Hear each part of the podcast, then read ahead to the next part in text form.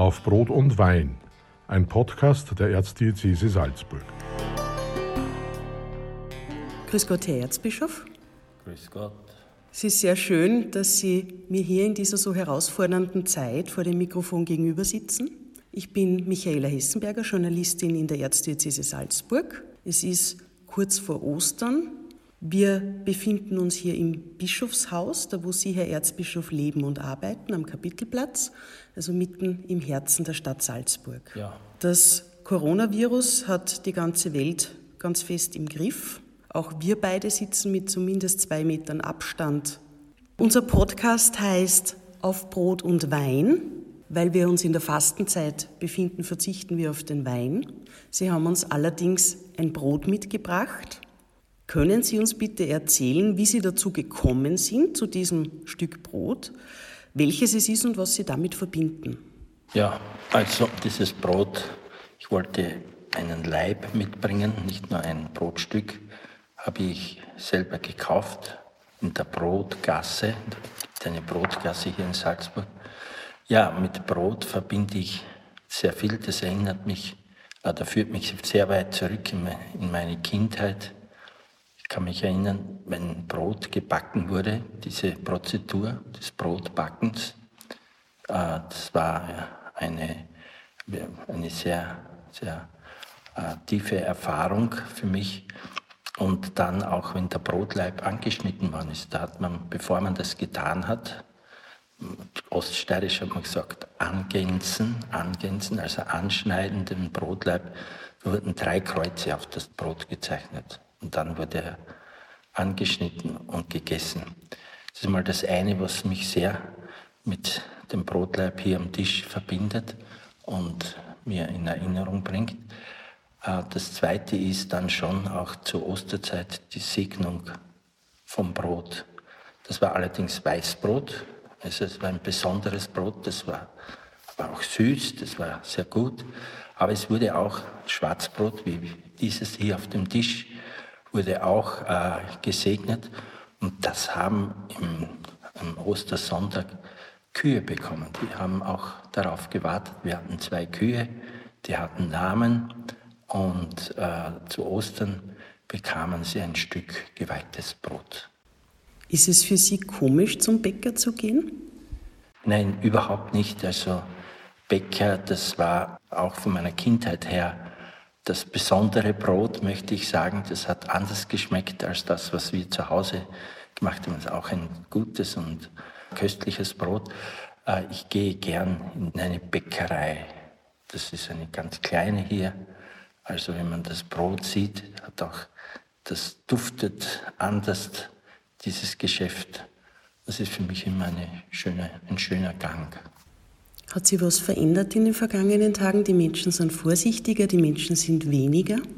Ja, das sehr. Also bei meinem Gang hier durch die Stadt, die Brotgasse, also waren ganz wenig Leute. Was mir aufgefallen ist, dass man mehr grüßt. Wenn so viele Leute sind, dann grüßt man nicht mehr. Äh, man huscht vorbei, es ist irgendwie alles langsamer geworden, vorsichtiger. Und der Abstand, ja, der Abstand. Haben Sie Angst? Angst, so direkt kann ich nicht sagen, äh, aber es ist ein, ein, ein, ein Gefühl der, der Unsicherheit, äh, irgendwie ein bisschen fast, möchte ich sagen, wenn man rausgeht, gespensterhaft wo lauert das Virus? Ja, und ja, wenn auch schon, man sieht jetzt vermehrt und vermehrt Menschen auf der Straße mit Masken. Ich habe so etwas noch nie erlebt.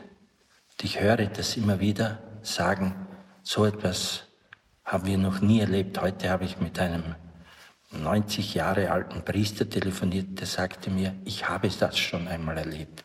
1945 in der Besatzungszeit, da haben hier in Salzburg die Amerikaner die Ausgangssperre verhängt und da war, auch, war es auch nicht erlaubt, wenn man auf die Straße musste, mehr als drei Leute durften nicht beisammen sein. Naja, jetzt ist fünf die, die, die, die Zahl, die magische Zahl. Ja, also Angst nicht, aber es ist eine ja, Unsicherheit, kann man sagen. Ja, Vorsicht. Ja, eine gewisse Selbstverständlichkeit und Natürlichkeit ist verloren gegangen. Hm.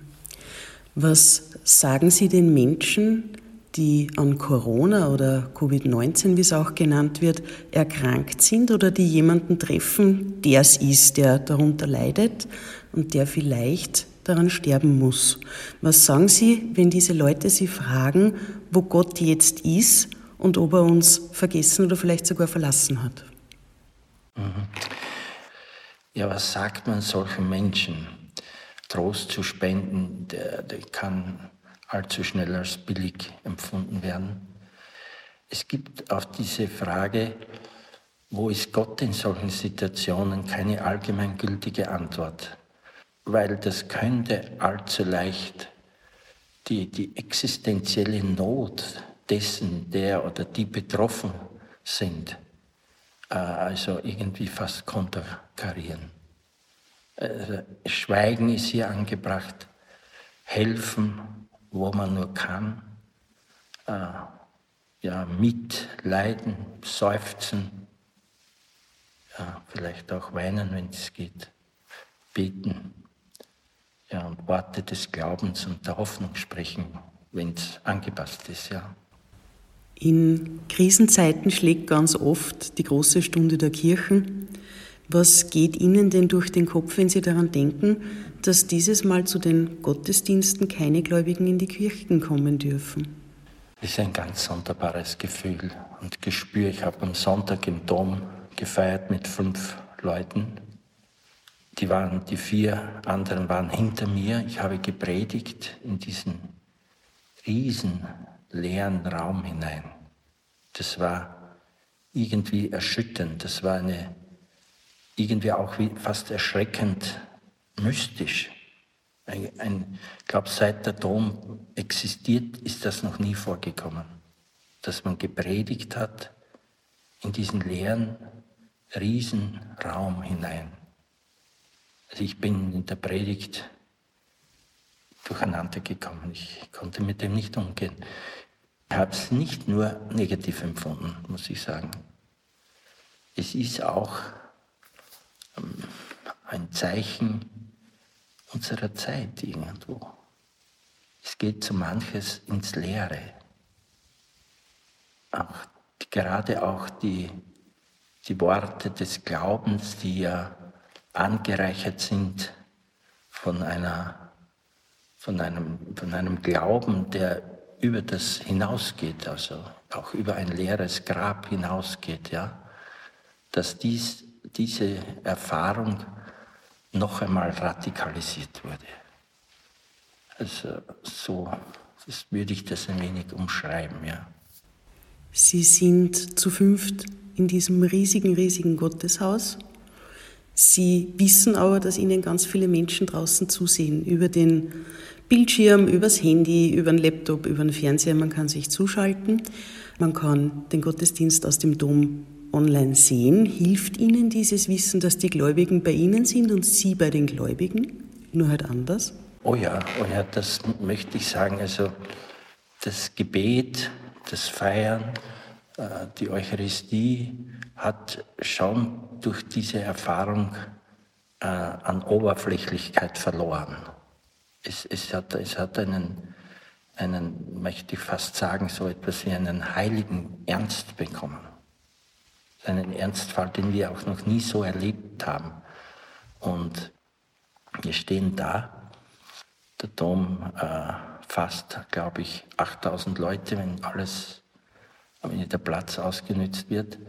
Äh, hatte bei diesem, beim Livestream waren 3000, also die, die das mitverfolgt haben. Mein Neffe ist in Japan, der hat das auch verfolgt. Es ist, irgendwo öffnet es fast neue, neue Dimensionen. Das Wort Gottes durch dieses Medium bei den Menschen. Jetzt sind wir alle in so einer Kürze in Situationen hineingestoßen worden, die neu sind für uns alle. Welchen besonderen Auftrag haben denn Seelsorgerinnen und Seelsorger in der Corona-Zeit? Wir haben ja diese trotzdem nah Dieses Wort, das halte ich für zutreffend. Ich bin ja auch in der Bischofskonferenz, da gibt es ja auch einen Krisenstab, eine Sonderkommission, da bin ich dabei. Als ich das das erste Mal erwähnt habe, da haben Menschen, da haben die aufgehorcht, weil wir gerade die Frage diskutiert haben, was können wir jetzt tun? Welche Botschaft geben wir hinaus? Ja? Wie sind wir für Menschen da? Kirche ist ja nie äh, nur für sich selber da. Und ich würde sagen, mit diesem Wort trotzdem nah sein. Was heißt das konkret? Für mich ganz persönlich, ich habe mir vorgenommen, alle Priester anzurufen, Telefon. Ich sitze sehr viel, ich telefoniere stundenlang. Gestern waren Telefonkonferenzen, wenn ich das alles zusammenzähle, sieben Stunden nur so bei den Menschen sein. Ja? Und anrufen, selber zum Hörer greifen, beten, die Zeichen, die wir haben, wir haben Zeichenglocken, dass wir uns bewusst werden, dreimal am Tag läuten sie, in der Früh, zum Mittag, am Abend dann beten und wir haben einen gemeinsamen Referenzpunkt. Das sind die Glocken oder dieses Kerzenanzünden am Abend, dein Vater unser beten, in das Fenster stellen. Das hat schon, ich glaube, es wird damit sichtbar eine neue Nähe, die wir früher bei den vielen Möglichkeiten, bei den physischen Möglichkeiten gar nicht hatten. Und ich glaube, es stärkt etwas, was ich grundsätzlich für das Glaubensleben für ganz wichtig halte, die Sehnsucht. Die Sehnsucht, doch jemand wieder mal in die Augen schauen zu können, beim Predigen, in den Gesichtern zu lesen, wie geht es denen damit, wenn ich da, da, rede, oder auch dann jemand die Hand schütteln zu können. Ne? Das sind schöne Gesten, die wir vielleicht in normalen Zeiten äh, schnell als gewöhnlich abtun. Das wird wieder kostbar, man freut sich darauf. Oder auch, auch das kommt in meinem Leben vielleicht nicht so oft vor, jemand zu umarmen, ne? weil man sich freut, weil man sich begegnet. Ja. Ich denke, und dann natürlich diese Wachsamkeit, die Kirche immer haben soll. Wo gibt es Menschen, an die fast niemand denkt? Ich frage die Priester, wenn ich sie anrufe, immer wieder, Gibt es einsame Menschen bei euch, an die man vielleicht in guten Zeiten gar nicht so denkt? Und ich höre immer wieder, dass Priester sagen, dass sie sich überlegen, wen, können, wen kann ich anrufen? Was können wir tun, ja?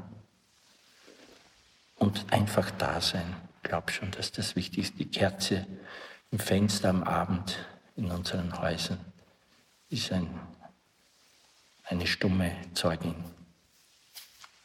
der Nähe. Ich höre bei Ihnen auch ganz stark Hoffnung und Freude auf das, was kommt, wenn die Krise vorbei ist, heraus. Was macht Ihnen denn in diesen Tagen, wo es jetzt so schwer ist, was macht Ihnen persönlich Hoffnung? Was gibt Ihnen Kraft? Ja, Kraft gibt mir schon das Gebet. Ich darf sagen, erst als ich von diesen Beschränkungen, dass wir nicht mehr reisen dürften, habe ich mich im ersten Moment gefreut. Nicht ahnend, was alles kommen wird gedacht, ja, dann hast du Zeit, kannst du mal deinen Schreibtisch abarbeiten, da türmt sich so manches. Ja, ich möchte hin und wieder mal wieder ein theologisches Buch lesen. Äh, ich habe überhaupt ein bisschen in meinem Herzen so die Sehnsucht, Einsiedler zu sein, auch zurückgezogen zu leben. Ist das so romantisch, wie ich mir das in meinem Herzen ausmale, so nicht eingetreten. Aber was wirklich eingetreten ist und was mir Hoffnung bringt und gibt, ist, ist der Rhythmus des Gebetes. Der hat sich normalisiert. Ich bin ja ein Ordensmann. Äh, ein Ordensmann betet mindestens dreimal am Tag gemeinsam oder viermal, müsste man sagen, in der Früh, zum Mittag, am Abend und die gemeinsamen Gott, Gottesdienst, die Messe. Und dieser Rhythmus, der gibt mir Hoffnung. In der Früh, beim Aufstehen, ich gehe dann in der dunklen Stadt, durch die Stadt, besuche einige Kirchen und bete da zum Mittag, innehalten, beten und am Abend. Und dann die, die Gedanken äh, an Menschen. Ich habe zum Beispiel Priester angerufen, die ich gar nicht kenne. Also wie sich die freuen, alte Priester, die irgendwo zurückgezogen leben, dass ich da anrufe. Das gibt Hoffnung. Und es gibt Hoffnung, dass ich auch immer wiederum höre, was man so die, die Helden des Alltags jetzt nennt. Nicht? Wie viel Engagement es gibt von Menschen, die bereit sind, jetzt das System aufrechtzuerhalten, sei es in der Kirche, sei es in der, in der Welt, der, im öffentlichen Leben, dass das Leben weitergeht und dass das die Mindeststandards gewährt sind, dass Menschen auch gut über diese Zeit hinaus durchkommen. Viele Menschen kommen auch gut über diese Zeit, indem sie Musik hören. Musik ist ja was ganz, ganz Emotionales. Gibt es denn vielleicht auch für Sie ein bestimmtes Lied, das Sie aufbaut? Ja, ich höre sehr gerne eigentlich also klassische Musik. Ich bin ein bisschen ein Verdi-Fan habe mit Verdi die Opernwelt kennengelernt. Sonst an der Musik, ja, ich, SDS ist mein Timischl, der, war ja mit mir UNO-Soldat auf Zypern. Das höre ich immer wiederum gern. Ja, und äh, ich war ein Fan von Neil Diamond, der ist jetzt wieder aufgetaucht, ja, mit seiner Sweet Caroline. War Hand, Washing Hands hat es jetzt umgedichtet als in YouTube, das, das solche Dinge höre ich sehr gerne, das baut mich wirklich auf. Uh, Brian Adams, ja, All for One, All for Love. Das sind so Lieder, die ich sehr gerne höre, natürlich auch Kirchenmusik. Das baut mich auf. Musik ist überhaupt eine besondere Weise, zu Gott zu kommen. Es gibt ja Monsieur, hat einmal gesagt, und ja, Monsieur, Musik trägt zu Gott aus Mangel an Wahrheit weil die Welt, das Reden, das Tun nie so an die Wahrheit heranzukommen vermag, wie es Musik tut. Dem, allem dem haftet immer schon ein Mangel an und der Musik gleicht aus. Es tröstet. Musik hat einen tröstenden Charakter, ja. Wir treffen uns hier ganz kurz vor Ostern. Was sind denn Ihre allerersten Erinnerungen an dieses Fest? Ja bin am Land aufgewachsen, ganz, wenn ich zurückdenke, von Ostern, da war schon der Osterhase, ist da das erste gewesen, woran ich Ostern irgendwie mit Ostern erkannt habe und wahrgenommen habe. Und dann schon auch die Glocken, die ja läuten und nicht läuten zu Ostern, nicht ab. Am Gründonnerstag am Abend bei der Messe, dann fliegen sie ja nach Rom, die Glocken, und werden nicht geläutet, bis in die Osternacht, wenn das Gloria gesungen wird in der Kirche, da kommen, da sind sie wieder zurück. Und das hat man am Land schon wahrgenommen, wie man jetzt wahrnimmt, dass am Himmel keine Kondensstreifen sind, hat man damals am Land schon wahrgenommen, wenn äh, zwei Tage die Glocken nicht geläutet haben. Und das hat gefehlt, nicht? der Früh, zum Mittag, am Abend. Und da hat man gefragt, wieso läutet nicht? Sagen, ja, die Glocken sind ja nicht da, die sind in Rom und äh, weil Ostern ist, ja. Also das sind die ersten Begegnungen und dann natürlich schon die, die Feierlichkeiten, das Dramatische, der Karfreitag, der Tod, Tod Jesu. Es war schon war tief erschütternd, berührend. Und der Kar-Samstag mit dem Schweigen, Still, Fasten, ja, Samstag war bei uns ein bisschen durchbrochen durch das Beifleischessen und Beibrotessen. Da hat man sich gefreut, nachdem das gesegnet worden ist, hat man sich um den Tisch versammelt und dann zum ersten Mal gegessen, nicht? nach eineinhalb Tagen. Und dann die Osternacht, die habe ich allerdings erst sehr spät miterlebt. Sie sprechen da ganz viel von Ritualen, von Dingen, die man immer wieder tut, an die man sich gewöhnt und die man auch lieb gewinnt.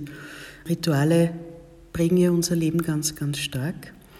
Wie ist es denn bei Ihnen in diesen Tagen? Haben Sie Ihre Rituale verändert? Ich sehe auch, und Sie haben es vorher angesprochen, wenn man am Kapitelplatz vorbeigeht, steht in Ihrem Fenster oben eine Kerze. Tagsüber brennt sie nicht, aber am Abend brennt sie.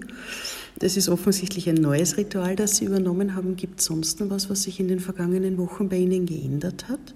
Mit Ritualen lebe ich jetzt schon sehr lange, auch im Kloster war das, der Tagesablauf war von Ritualen geprägt. Also ganz, dass ich ganz neu entdeckt hätte, kann ich nicht sagen.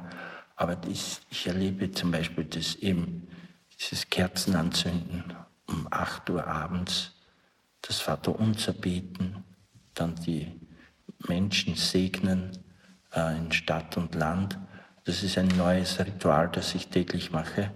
Und ja, und dann, ich würde sagen, der Rhythmus, der halt jetzt wieder mehr in mein Leben eingekehrt ist. Und die Stille vielleicht, ja, das, das ist auch neu. Irgendwo. Früher bin ich aufgestanden und gedacht, was muss ich heute tun, wo muss ich hinfahren, was ist los und so. Das ist, hat sich ein bisschen zurückgedrängt. Ich weiß, ich darf nirgends hinfahren. Ich bin hier, ich sitze im Audienzzimmer, wo ich jeden Tag sonst Leute empfange. Also diese Stille am Abend, wenn ich dann hier mein Brevier bete, ganz allein, ja. Das sind so Rituale, die sich jetzt vielleicht mehr bemerkbar machen als sonst. Was werden Sie sich denn aus dieser Krisenzeit behalten und mit in die Zukunft nehmen? Ja, vielleicht ist es diese Gewissheit, die daraus hervorgeht. Das Leben ist, ist, ist ein Balanceakt. Ne? Und das kann schnell, kann das kippen. Wenn ich denke, wie viele Arbeitslose es jetzt gibt, wie viele Menschen jetzt bangen, ja, wie werden wir weiterleben? Nicht? Das Leben funktioniert für viele Menschen, wenn alles stimmt, ja? Wenn das Einkommen stimmt, wenn die Arbeit stimmt, wenn, wenn man frei ist, sich zu bewegen. Aber was ist dann, wenn das nicht mehr ist? Also diese, diese Dankbarkeit, wenn der Balanceakt äh, ausgeglichen ist, dass das uns mehr bewusst wird. Auch unsere Gesundheit ist so etwas. Ne? Wenn man nur denkt, was jetzt seit dem letzten Jahr alles passiert ist. Ne? In, in, Paris hat Notre Dame gebrannt, da haben wir uns, da hat die Welt aufgehorcht und aufgeschaut. Ne? Dann in Australien sind, habe ich gehört, eine Milliarde, Milliarde 500.000 Tiere verbrannt. Was da alles passiert ist. Also, und jetzt das und in Afrika die Flüchtlings- die große Flüchtlingskatastrophe, also eine Sorge, die mich schon sehr und die uns sehr bewegt ist, wenn dort das Coronavirus reinkommt, in diese Massenlager. Das werden, können humane Katastrophen sein. Ja.